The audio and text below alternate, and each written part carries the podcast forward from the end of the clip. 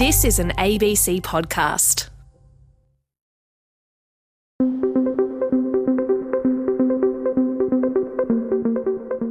இருகாலி Poya இருகாலி கொடோவல் கொடோ இருகாலி Poya The Kuli's name, it belongs to that country in the song. The voice belongs to Stephen Stewart, an Indigenous man from the north of Western Australia. He thinks he might be 109. There's no birth certificate. But we know he was a boy back in 1918 because he scratched his name on the side of a windmill and it's still there. Song. We've been together from a young time. I met him. We come here to build this place up. Being alive and, more importantly, healthy and active at 109 is a considerable achievement, but still a rarity. So you would be the last left of your generation. Yeah. Last one, I think. Me, all gone, others. Hmm. All my elders all finished. Life expectancy has increased markedly over the past few centuries, but most people still find old age debilitating. Hello, Antony Funnell here. Welcome to Future Tense. We're conditioned to think of the ageing process as inevitable, and for millennia, humans have been haunted by the spectre of their own mortality. Because I Could Not Stop for Death by Emily Dickinson. Because I could not stop for death, he kindly stopped for me. The carriage held but just ourselves and immortality. We slowly drove. He knew no haste. basically for the whole of human existence, the aging process has been this sort of inevitable and frankly slightly grim thing that happens to well everyone who survives that long. And I guess back in the you know, deep distant human past, it was anyone who was lucky enough to survive that long. But a growing number of scientists now believe there's nothing inevitable about either ageing or death. Their research and its implications are the subject of today's show. Andrew Steele, a computational biologist and author of the book Ageless The New Science of Getting Old Without Getting Old. I think what we understand now with the sort of uh, advances in modern biology is that the aging process is this collection of different biological changes. And we understand what those changes are, and we can even start to take the first tentative steps of doing something about them. And the other thing that we've really come to understand with more recent advances in biology is just how well, you know, we, we say aging is universal. It's certainly universal within humans. It's basically almost universal within mammals. So, you know, our cats and dogs age, our farm animals age. But actually, there are a handful of creatures in the world which have something called negligible senescence. And that means that they don't have an increased risk of death as they get older. They don't get increasingly frail. They basically stay youthful for an extended period of time before finally just sort of shuffling off their mortal coil almost at random. And these are animals like tortoises. And if we're, the reason I said mammals, it's only almost universal. There's actually a mammal as well called a naked mole rat, which is this tiny little wrinkly rodent that can live for up to 30 years. And just like that, you know, as I say, doesn't seem to age. But there's a difference between living for an indefinite period and the notion of immortality, says Dr. Steele.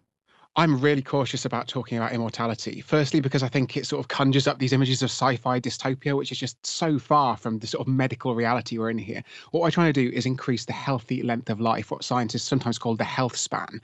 And the lifespan will probably increase as a side effect. But the most important thing is that we want to get rid of disease. You know, we don't want to have people who are living to 120 but spending their last 40 years in a nursing home. The critical thing is that aging is responsible for all the biggest killers in the modern world, things like cancer and heart disease and stroke. Even when we look at coronavirus, that is substantially worse when it afflicts someone who's elderly. Someone in their 80s is literally hundreds of times more likely to die of COVID than someone in their 30s if they contract it. And so, you know, what that means is that by understanding the aging process, we can defer all of these diseases by making people effectively biologically younger and therefore more resistant to all these terrible things that happen to us as we age. And just picking up on a point you made there, there could be substantial benefits, economic benefits for society in being able to slow down some of the aging process. Yeah, there's literally trillions of dollars on the table here because, you know, the single biggest items of health expenditure are looking after old people, basically. The average 80 year old has five different medical diagnoses and they're taking about the same number of medications in order to treat those diagnoses. Then there's pensions and there's social care. Aging is just phenomenally expensive. So that means that by deferring this process, even by just a few years, we could potentially be saving trillions and trillions of dollars worldwide. I want to ask you about some of the science involved in all of this in just a second, but there's been an, an awful lot of interest, hasn't there, particularly from Silicon Valley and uh, some of the, the big tech investors in this idea over the last, you know, 10 or so years, hasn't there? Yeah, and there was a very big high profile investment made by Google in a company called Calico. They, they started this company. It's the California Life Company. And the idea was that they were going to try and use sort of big data approaches to understand and unravel and potentially, you know, come up with treatments for the aging process. What's really interesting is that a lot of these Silicon Valley approaches, I mean, Calico is a really great example. We just don't really know what they're doing. They're such a secretive company. You know, maybe they're sitting on the elixir of life, but they haven't announced it yet, certainly. So it's just a question of watching and waiting. I think actually a lot of the most exciting stuff at the moment is happening in science labs and in biotech startups rather than necessarily being driven by Silicon Valley, at least at the moment. And a lot of the hype around this, a lot of the, the talk of immortality, that's come from the involvement of, of these tech companies, hasn't it? It's, it's, sort of this idea of a sci-fi dystopia, isn't it? Of billionaires living forever while the rest of us trudge on in sort of mortal servitude.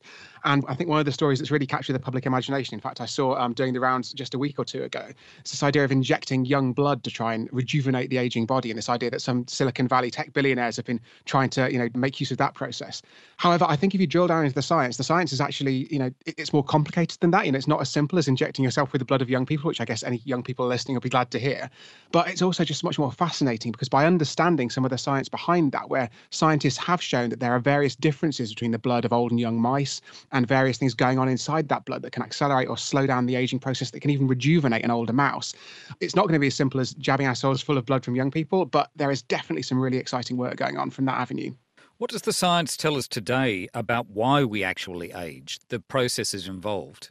I break it down into 10 what are called hallmarks of aging. And this is based on a 2013 scientific paper of the same name, which actually had nine hallmarks. I've shuffled things around a little bit for the book. But the idea is that we've got these various underlying biological processes that are responsible for all of the different aspects of aging, from cancer to heart disease to wrinkles and grey hair.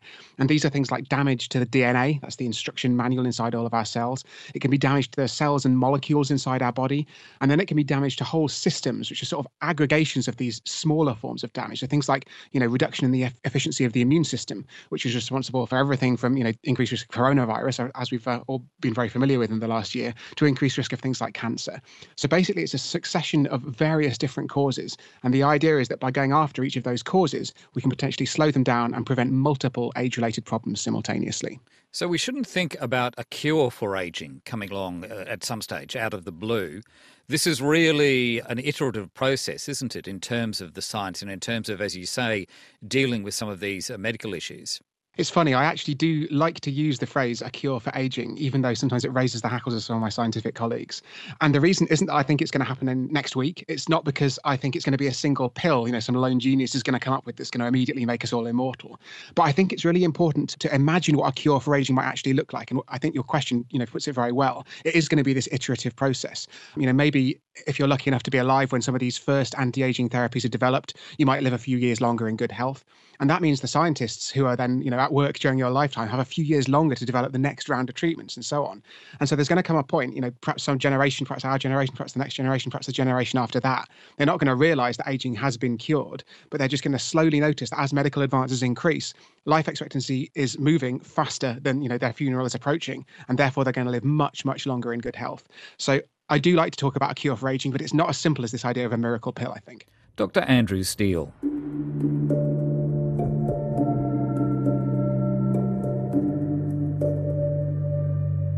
Now, one of those who's been working intently on the process of ageing is geneticist David Sinclair, and he's co director of the Paul Glenn Center for the Biology of Aging at Harvard Medical School. He and his team have been looking at the role played by what are called epigenetic markers. There are two types of information in our cells. One we hear a lot about, it's our DNA, the genetic code, and that's a digital format, four letters ATCG. And that's pretty stable during life. What we've learned in just in the last five or so years is that there's another level of information that is not as stable. And we call this the epigenome. And you can think of the epigenome as the parts of the cell that read the digital genetic information, much in the way a DVD encodes music, and then the reader, which in this case is the epigenome, is reading that music. And we think what's going on during aging, perhaps in large part, is that the reader doesn't do a good job and even though the music of our lives, of our youth, is still in the cell, the cell just doesn't read those genes in the right way. But really, that their main function is to tell cells how to behave from being an embryo all the way through to death. The epigenome is these chemical marks, which we call methyls, laid down very soon after fertilization, when we're just a, a, you know a newly merged sperm and egg. And as the cells divide, they specialize. Of course, you need to build a brain and a liver and, a, and skin. And these chemicals, these methyls, are laid down in different patterns to assign the cell type. And that's how you build an eye, that's how you build a liver. The problem we think during aging is that that beautiful pattern that's there when we're born eventually fades away, and the brain and the liver and the skin forget to function like they did when we were young. So, according to your work, according to your theory, if you can manipulate these epigenetic markers, you may be able to have an impact on the process of aging. Is that correct? Yeah, exactly. It, you're talking about the cutting edge of science right now. The question really is do these chemical marks that are laid down when we're young do they really have a function during aging? Are they responsible for diseases? Are they responsible for diabetes, cancer, even blindness? And you can read these, of course. We can say, okay, somebody with that pattern is probably 85 years old, even though their birthday is 75 years candles wise. And the question is, is that person literally older biologically? And we think they are because these patterns that predict your age, if you're older than your birthday candles would suggest, you typically have a shorter lifespan. And if you've smoked and you haven't exercised and you've become obese through most of your life, you get this accelerated aging pattern. But what I was proposing and have proposed in my book in a recent paper we published in Nature is that that clock that we're measuring may not just be a clock on the wall, it may actually govern time. It may govern our age. And the best test of that is to change the clock and see what happens. And you suggest, don't you, that not only if you if you manipulate these epigenetic markers, that you can influence the process of aging, but that it's theoretically possible that you can actually reverse it to an extent. Explain that to us. Well, it used to be theoretical. Our recent work that we published in Nature in December shows that it is actually possible. We used a three gene combination. These three genes are normally turned on in embryos when we're very young, but as we get older, we don't turn these genes on. They're silenced, as we call it. And the question that we had was if we turn on these early embryonic genes in an adult animal, in this case, we used old mice that were blind, among other things, but we looked at their eyes specifically. Can you reset, use those genes to reset the age of the eye? And if you do that, does anything happen? And what we discovered to our delight was that we could not just turn back the clock, but time went back. The age of the eye went backwards, and the mice got their vision back. And that was I would say probably the highlight of my career so far over, over 30 years of research. The suggestion there is then that aging isn't actually an inevitable process, that it's, it's, it's not an inevitable biological process, is it? Well, that's exactly right. This is what I've been trying to yell from the rooftops for at least a couple of decades now that we tend to think of aging as something that is inevitable and natural and therefore acceptable. And I'm, I'm saying that aging is actually a medical condition. It's a very common one, but it's also treatable. And we're not just talking about gene therapies that I've just referred to. There are at least two dozen companies around the world developing medicines that could either slow down or, in some cases, reverse the age of organs and perhaps one day the entire body. So it's not out of the realms of biology. And it's certainly within, I think, within many of our lifetimes that we will see the ability to be prescribed a medicine that would protect you not just against one disease, but against all major diseases that aging causes. In fact, 85% of diseases in the developed world are caused by aging. The other amazing thing is you could imagine that you get your body reset every decade or so by your doctor by these treatments, and then you just age out again and you keep repeating that process.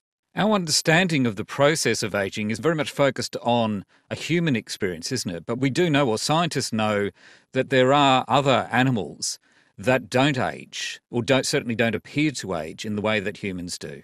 Yeah, Antony, that's a really good point because when people say, oh, we've reached our maximum lives, that we cannot live much longer than this, all you have to do is point to other species that live much longer than us, that have evolved or currently exist, that they're at the top of the food chain and they've been able to put more of their resources into building a, a long lived body. We typically only survive till about 40 or 50 years of age before we had civilization. And our bodies are not built to live longer because that's a waste of energy. Whereas if you look at a whale, a bowhead whale can live a few hundred years, and they're basically cousins of ours, biologically speaking. And there are trees that live thousands of years. So what I, I'm trying to say here is that there is no biological law that says that we, that we have to die at 100 or even at, at 120.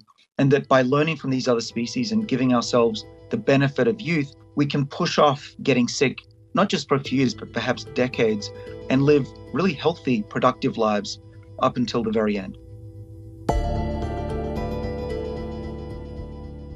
We've got so many different ideas. We've got literally dozens of ways to slow and reverse aging in the lab. So I'm pretty excited about a whole portfolio. But I think the, the easiest to explain, unfortunately, also uh, for communication purposes, the most exciting, is a class of drugs called senolytic drugs. They're called senolytic because they kill aged senescent cells. And these cells, they accumulate in all of our bodies as we get older. And unfortunately, they aren't just benign cells that you know accumulate but don't really do very much. They also emit this cocktail of toxic molecules that effectively accelerates the aging process.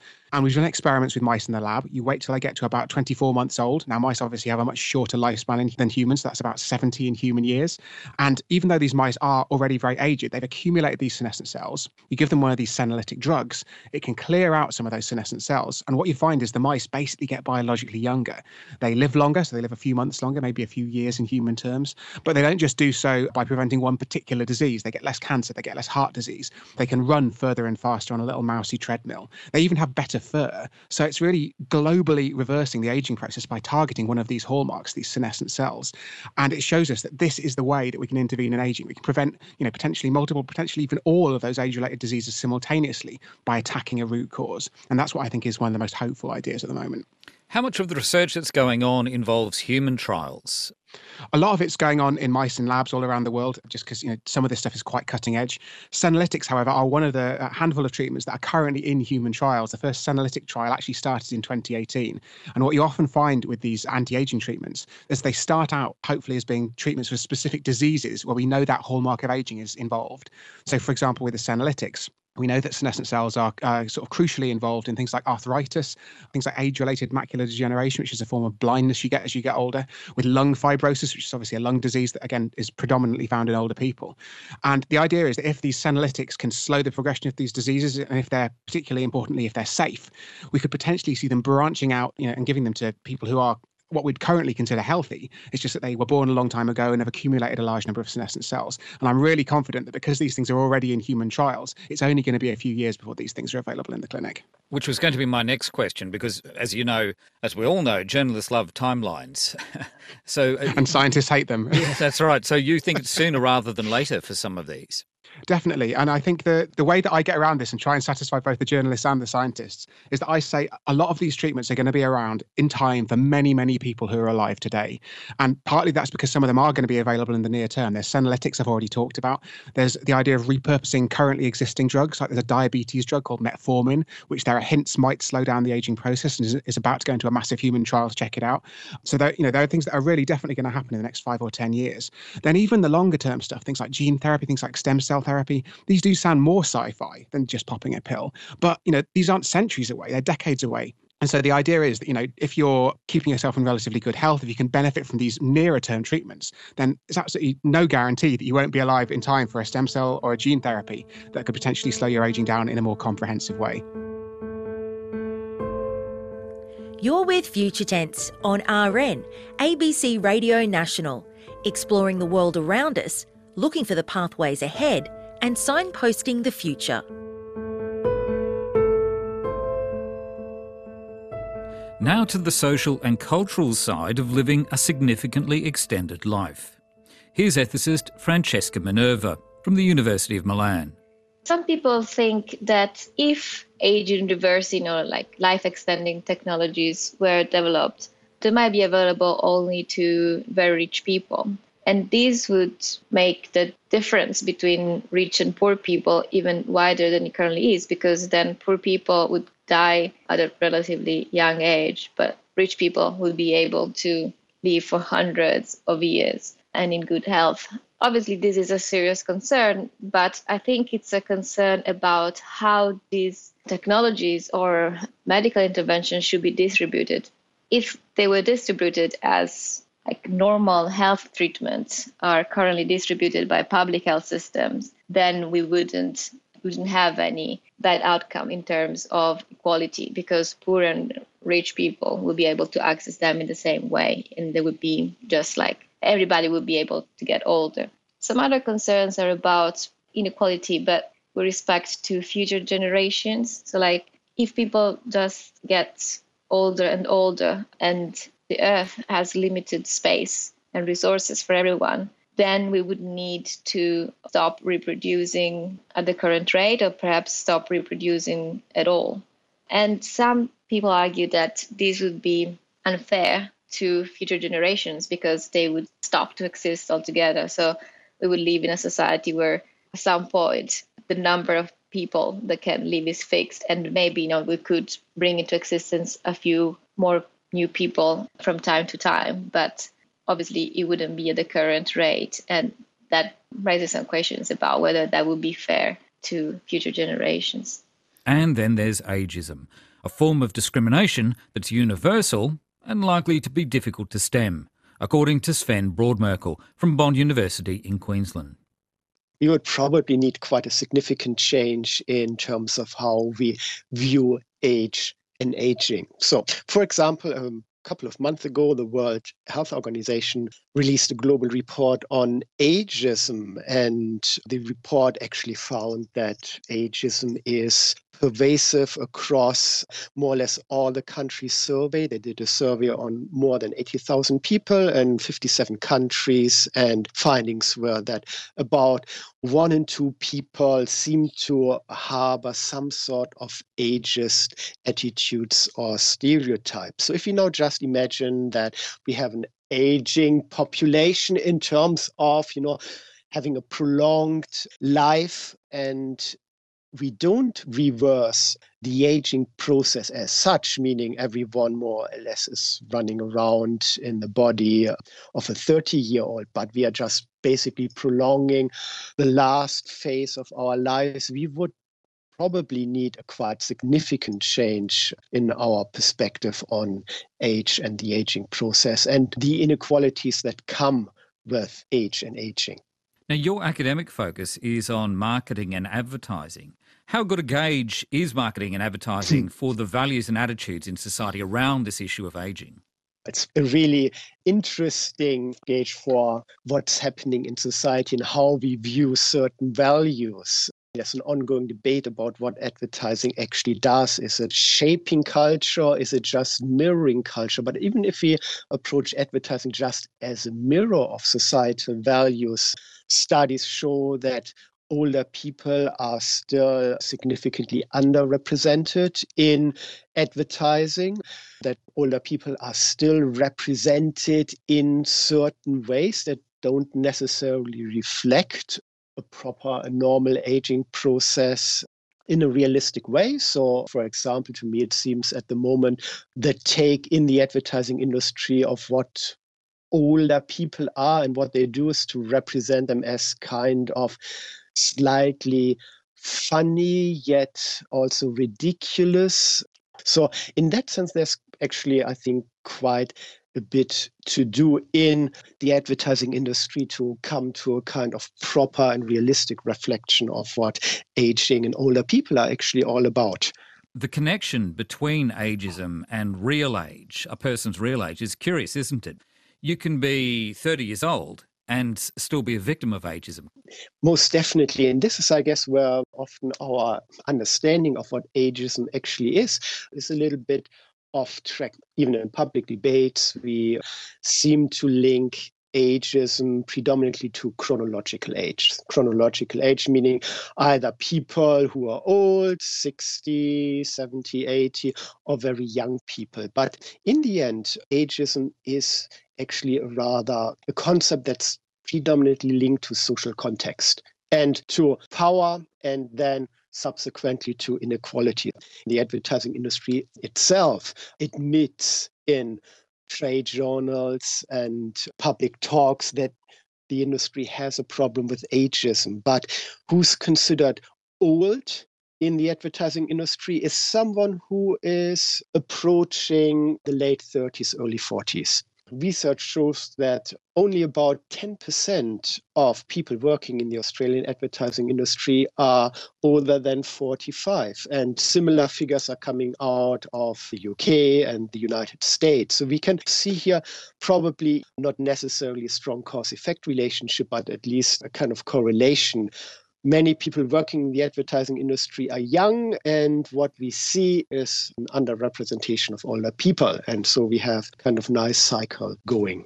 And as you pointed out earlier, ageism crosses all geographic boundaries and you know it's across all sorts of industries and areas of society. How difficult would it be to battle ageism if we have an increasingly aging population? The interesting thing about ageism is that it's much more, or often at least, much more subtle than other forms of discrimination like sexism or racism. It's often kind of hidden in institutional practices, in certain kinds of ideas about what the best or appropriate age is for certain kind of jobs or professions or industries. The process as such of how ageism actually works seems to be somewhat hidden from our everyday experience, or it might come across as somewhat funny, but not necessarily as this overt form of discrimination that it actually appears to be when we look at outcomes, meaning who's working, what kind of jobs, who gets access to certain kind forms of training or career progression or something like that.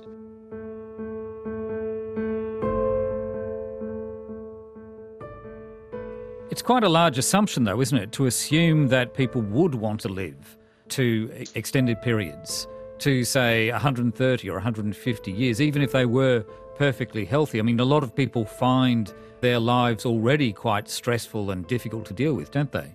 Yes. So I assume not everybody would want that. And obviously, this kind of treatment wouldn't have to be mandatory. So if somebody wants to live for much longer, they should be allowed to use this treatment. At least this is my view. But I also think that we struggle with thinking that we would want to live for much longer because we always make this implicit association between living for a very long time and aging. But imagine like living your life as a 20, 30 year old forever. That sounds like much more fun. That's something like something you would want to do for much longer and that maybe would change the attitude of a lot of people towards living for a very long time. Of course this might not apply to everybody. And philosophers had a lot of wrote a lot of books and papers about aging and arguing that we would get bored we would get tired. So there's really no point in trying to extend the human lifespan. But I personally disagree with that view. I think that if we were able to keep our brain and body as well functioning as they are when we are young, we wouldn't really get very bored and very tired of living. We would constantly invent and find new things to do. I'm just not sure, I'm not really convinced by this argument that claim that life becomes boring after 100 years. I think it does now because we become old, but it wouldn't if we were staying young for so long bioethicist Dr. Francesca Minerva from the University of Milan, and before her, Assistant Professor Sven Brodmerkel from Bond University. We also heard today from Professor David Sinclair at Harvard Medical School and biologist and author Andrew Steele. Thanks to James Liveris from the ABC in Western Australia, and thanks also, of course, to my co producer and colleague Karin Zsivanovits. You've been listening to Future Tense. I'm Antony Funnell. Until next time.